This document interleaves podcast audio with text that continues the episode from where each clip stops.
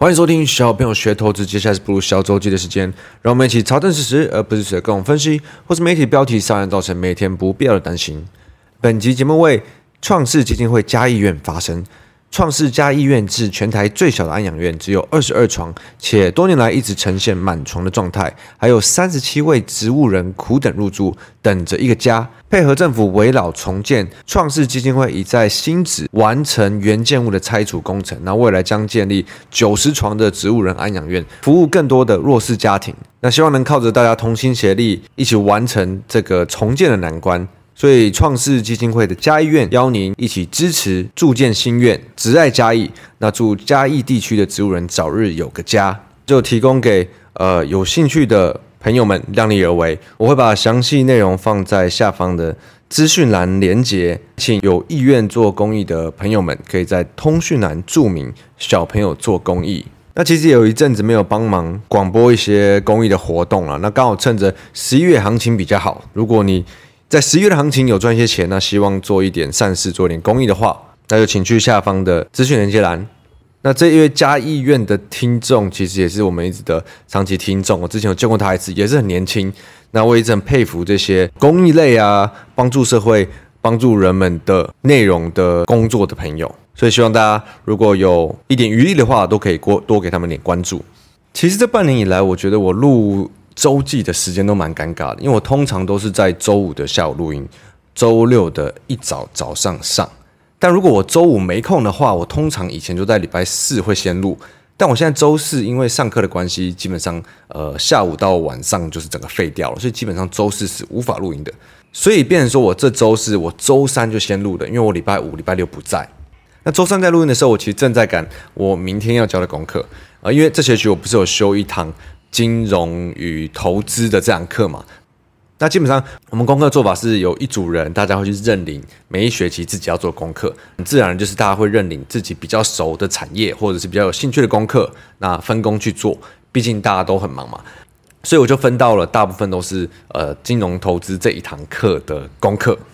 我一直以为我做起来会很简单，但我我觉得好像目前为止，我总觉得做做起来这功课的时候好像一直在碰壁。那有点就是跟我我相信的事情好像有一点矛盾的感觉。例如说，呃，这一次功课我正在做的，一开始我觉得蛮有趣的，因为呃，这个个案是叫大家做资产配置，题目就是你有四组人马，那里面可能有呃快退休的呃企业高管啊，或者是呃中介主管，他可能是四十几岁。然后有四组人，那我们被我被分，我们这组被分配到的是三十岁的夫妻，总共的年收入有一百万，然后他们的呃现金状况如何啊？他们呃打算在两三年内生小孩呀？他们的目的是要购物资产啊等等的这些细节，那我需要去为这一组人这一对夫妻去做一个资产的配置，并且。呃，用资产配置的这一些金融商品去算出一个标准差。标准差好像常在提到，标准差基本上就是你去用，举例来说，过去的十年，你去算出它一个平均的报酬率的概念啦。反正就是你用过去的资料去算出一个未来有可能的报酬，对吧？我觉得这个就是我最近不是很爱凑。标准差就是因为投资东西你很难用过去去抓嘛。不过没关系，在讲理论的时候，你没有办法去用任何其他东西去算未来东西嘛，你也只能用过去的资料。好，反正就是我们需要用我们设计的，实际上现在市场上可以买到的商品，去算出这一个平均报酬率，又或者是标标准差，呃，去给出这一个投资组合在未来的十年内可以给。这对夫妻多少的报酬？那如果比较幸运的时候，他可以多赚多少？比较不幸运的时候，他会少赚多少？大概这就是呃要做的功课的内容。那如果不是本科系，因为我相信大部分人都不是念金融的科系的，那这就是这些课上课在做的功课嘛。那一开始我觉得还蛮有趣的啊，因为我其实很少机会真的好好去看这些基金的内容。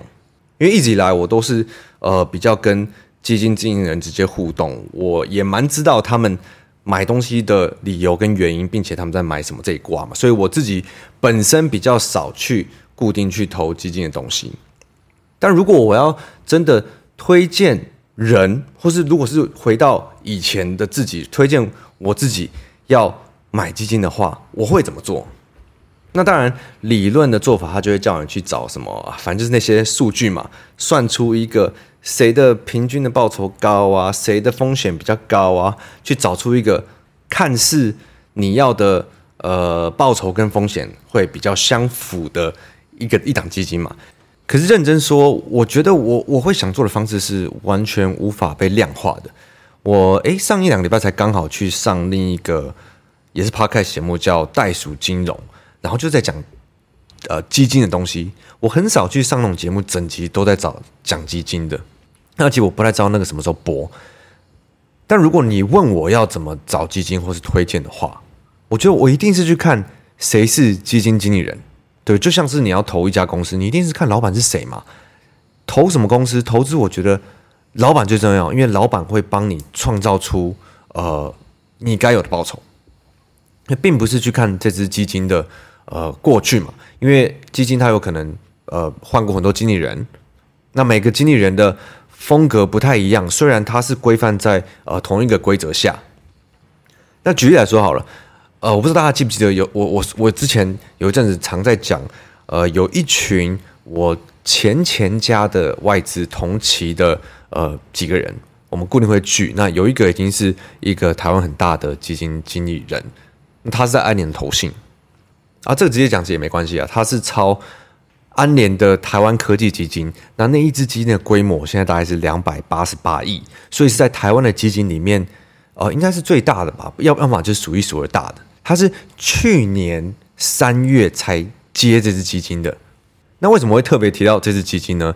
因为他的前任就是几乎在过去的一段时间几年内都是大家公认台湾绩效最好的基基金经理人。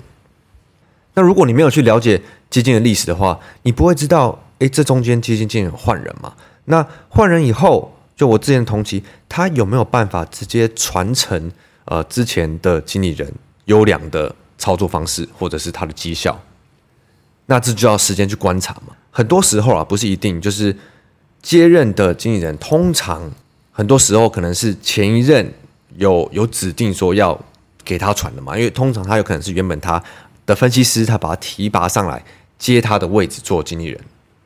那像我就去观察他这支规模这么大的基金，因为你规模越大，相对的你就比较不会被乱不乱搞嘛，你就一定要发了很多程序，相对的风险就比较低。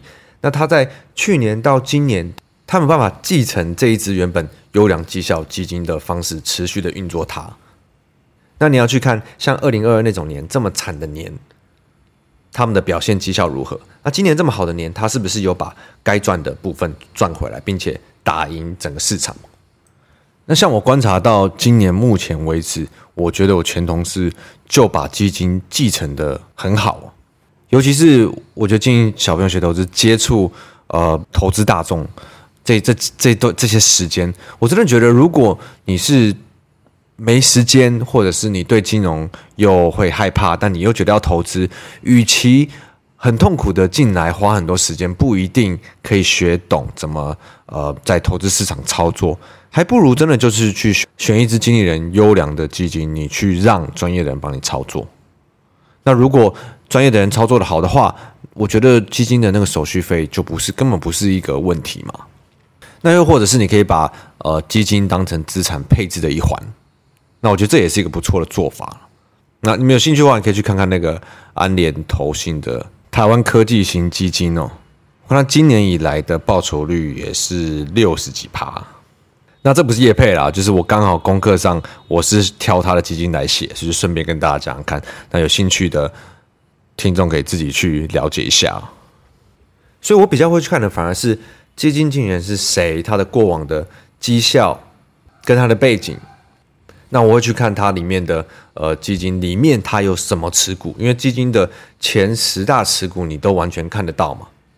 所以反正我觉得我自己看了一圈下来，我会去看的东西跟呃课本上讲的，你要去看什么什么这个 ratio 比例啊，或者是去看这个标准差啊，或者是去看什么什么之类的，完全跟我看的东西完全不一样。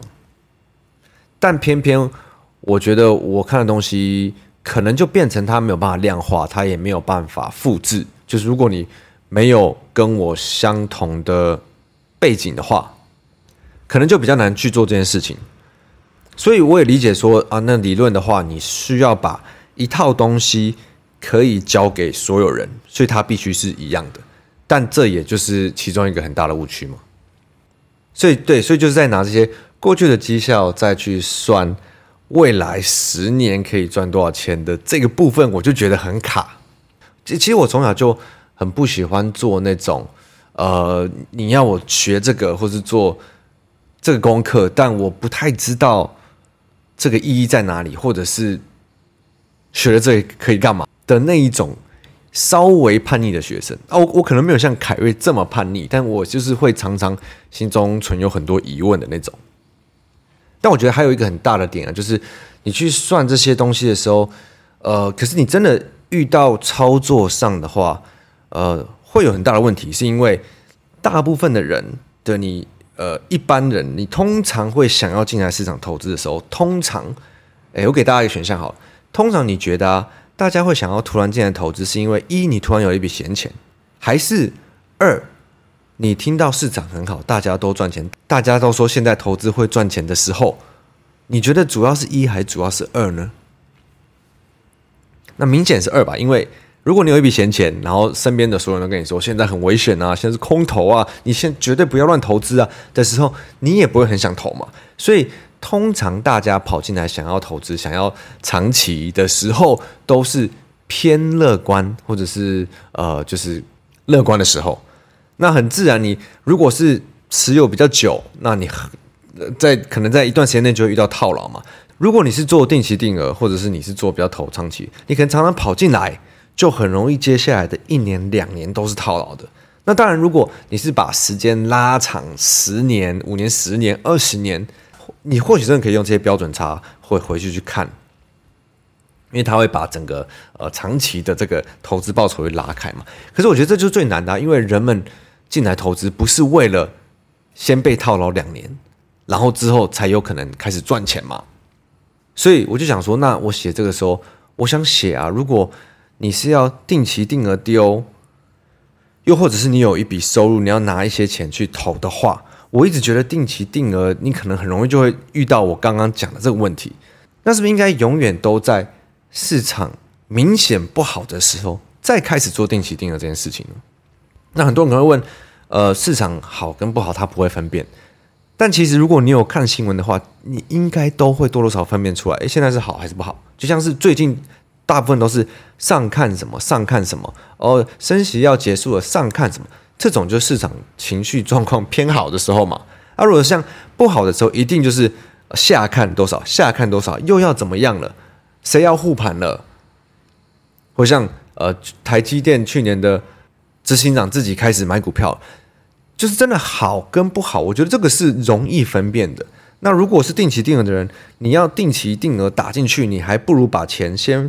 扣着，然后在不好的时候再更密集的，或者是把金额放大的打进去，这种之类的做法去调整的话，我是觉得比较合理。但我我也不知道是不是很多人比较做不到这件事情，所以变成我要写功课的时候，我要去算这些东西的时候就很卡，因为我不知道要怎么去去把这些东西去量化，然后去把它算出来。但我后来突然就看开了，我想说，好像。认真就输了，就是这件事情，写功课应该不用这么认真吧？对，你就是把老师指定的该填上去的公式理论把它填上去，其实就好了。我连续两周忘记讲的，呃，我上上还是上周，我不是有讲我去拜访了一个传产的大佬嘛？然后我们就聊到为什么这一波这一次的。景气循环，呃，不好这么久。那如果你你不是做商业相关的，也没有接触到比较国际的话，你可能会比较无法理解。诶，这这真的景景气有这么不好吗？因为今年有新科技 AI 的关系嘛，那股市也是相对好。可是如果你回头去看，你会发觉今年的股市涨的东西都是高科技相关的嘛？啊，从 AI 开始到近期的都是一些 IC 设计啊、IP 啊，那可能有到一些呃手机复苏的题材。可是诶，今年真的都没有在走传产相关的。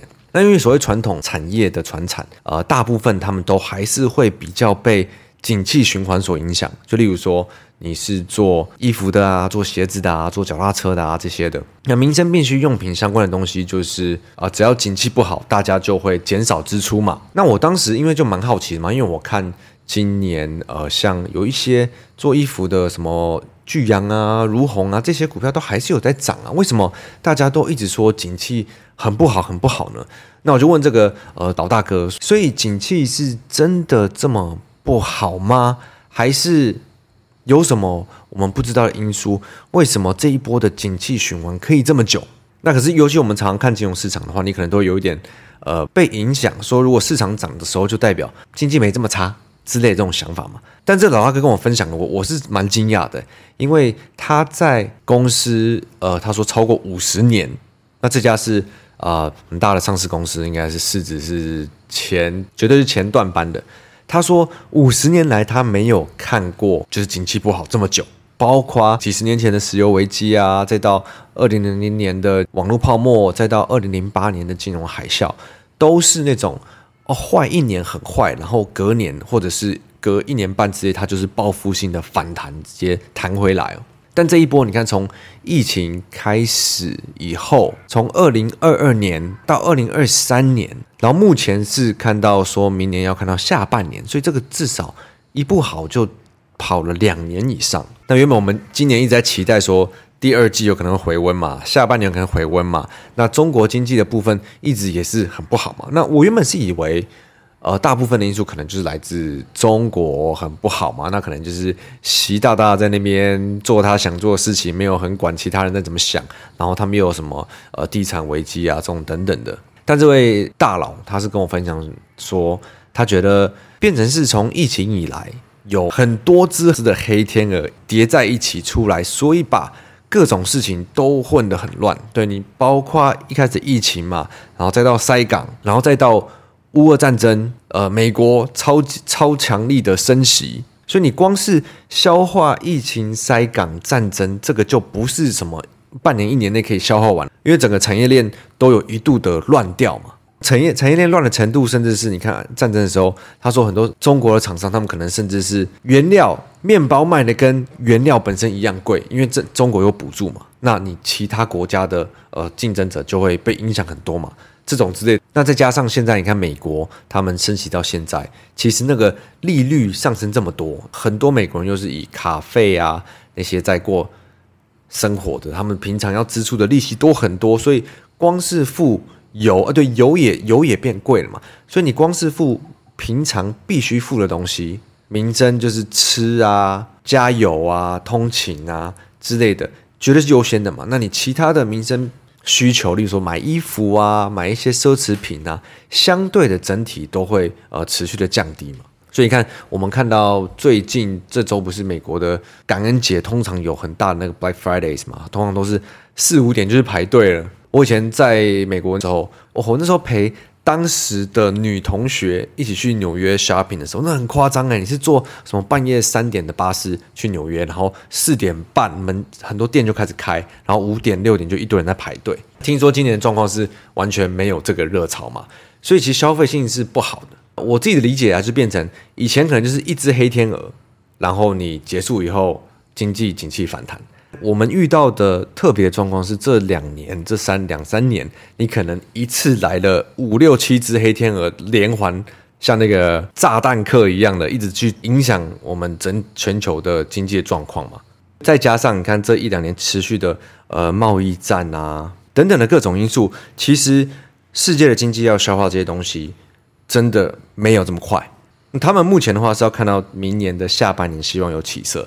那真的是希望它不会再往后延续了，因为你是做传产相关的人，应该你都会感受到这一波的经济循环真的走的这个 downturn 下下旬真的走得特别久，但是就是整体大环境状况了。如果你今天你你 care 的点只是呃投资市场你有没有东西可以买的话，那我觉得倒是不用太担心，因为市场里永远都有一笔钱，永远都有一笔很多的钱在找着地方买东西。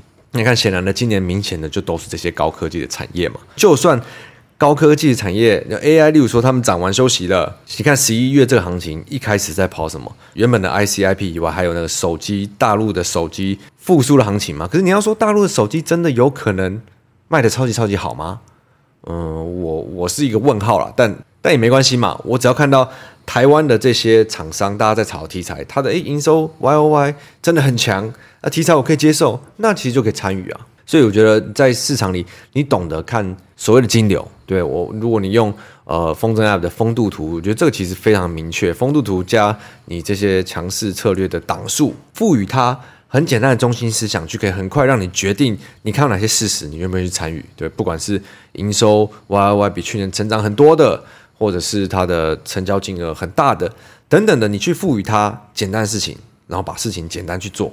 然后重复的去做它，选一个策略，对，你也可以用呃拉回的策略，或者是你可以用周期比较长的策略。那当然最好是是去了解整个大环境的状况，包括现在的金牛在跑什么，其实就可以构成很很简单的呃一个模式，你重复的去做它。这周期市场我没有特别去讲很多，第一是因为今天才礼拜三，第二我觉得呃有趣的是，我们上周就看到市场不是原本说 FED。转鹰，哎，又转鸽，然后这礼拜我们看到，哦，又有些官员似乎在放鸽了，所以他们预期，呃，接下来不会再升息，啊，升息有可能会结束。你不觉得你把十月拿掉的话，其实跟八九月其实就直接连接到现在吗？那十月在炒的那一波起点，我们现在再回去看，每次回去看到特明显，起点不就是个诶大摩还小摩我都忘了的那个 CEO 跑出来说利率有可能升到七趴。那个不就是起点吗？所以我十月的周期才一直一直在靠背这件事情嘛。你把它拿掉的话，其实趋势都没有变过嘛。所以像我十月特别去布局的一些东西，你看不管是债的部分啊，还是汇率的部分啊，我觉得最近就开始蛮舒服的。所以，所以就算最近股票市场行情我没有参与到很多，我也觉得还好，因为我觉得我在十月就把我该做的事情做好。那我现在就只要坐稳，享受这一个接下来趋势，并且看我要怎么在从中去调整我的部位就好了嘛。你设定给自己一个剧本，那你设定以后，如果它照着走，你要怎么去继续调整？如果它不照着走，你要怎么去控制你的亏损？这才是我们呃在市场每天应该做的事情嘛，而不是你每天在边看这个涨看这跌，然后你都不知道到底在干嘛，又或者是你去做任何的买进，跟你去做任何的卖出，你都没有自己的理由，那其实基本上。回应我今天讲的，老老实说，我觉得那你还不如去买基金。所以你去买我之前前同事超人的基金呢，我觉得它的绩效一定比你在市场不知道在乱搞什么还好很多嘛。今天来回一个 Q&A 好了，这个是我看到，因为它的标题是潜水很久的女粉丝（括号纯告白），这个一定要讲一下吧。他说我是从股市同学会 TG 上基础班 Clubhouse 到后来 Discord 又到凯瑞烂群的老粉丝，最近在澳洲打工很无聊。就从免付费第一集开始重听，超级怀念当初牛市 TG 还创了一堆美食群、运动群、传说群的时期。当初三小朋友们录音也是很青涩，凯瑞还曾经单干了一整集，因为被排挤。啊，不知道当初的航海神人，例如 Hank 啊之类的，大家过得好不好？哇，这个都可以讲出来，真的是非常初期就有跟我们一起走到现在的。我们这样你看，经历多头空头也两三年了。那我觉得有一直持续跟着我们一起继续成长，或者跟着一起我们走下去的朋友们，我我觉得老实说，我真的也不知道这个比例。但是毕竟在股市里，就是大家都是来来去去的。我们一路还是很秉持一开始初衷嘛，就是跟大家一起开心的成长啊，开心的分享啊。那陆续的越来越了解，呃，我觉得很多人问题是什么，我们可以开发更多的。工具啊，或者是从切入一些 why 为什么去跟大家一起了解，诶，大家的问题，我们会遇到的问题到底都在哪里？那也是很感谢，呃，像这位潜水很久女粉丝这种一路的支持，我每次听到都觉得非常的感动。那我的个性就是属于做一件事就是要一直坚持下去把它做好嘛，那当然就是会把这件事情持续的接下去做好。那就祝你在澳洲澳洲打工顺利。在澳洲打工是平常会很无聊吗？我觉得你也可以上来呃聊天室啊，跟大家分享一下。你应该还可以看到很多熟面孔，每天在那边讲干话，好吗？那就期待你浮出水面的时候，搞不好我知道你是谁。祝大家周末愉快，Happy Weekend！我是布鲁，我们下周见，拜拜。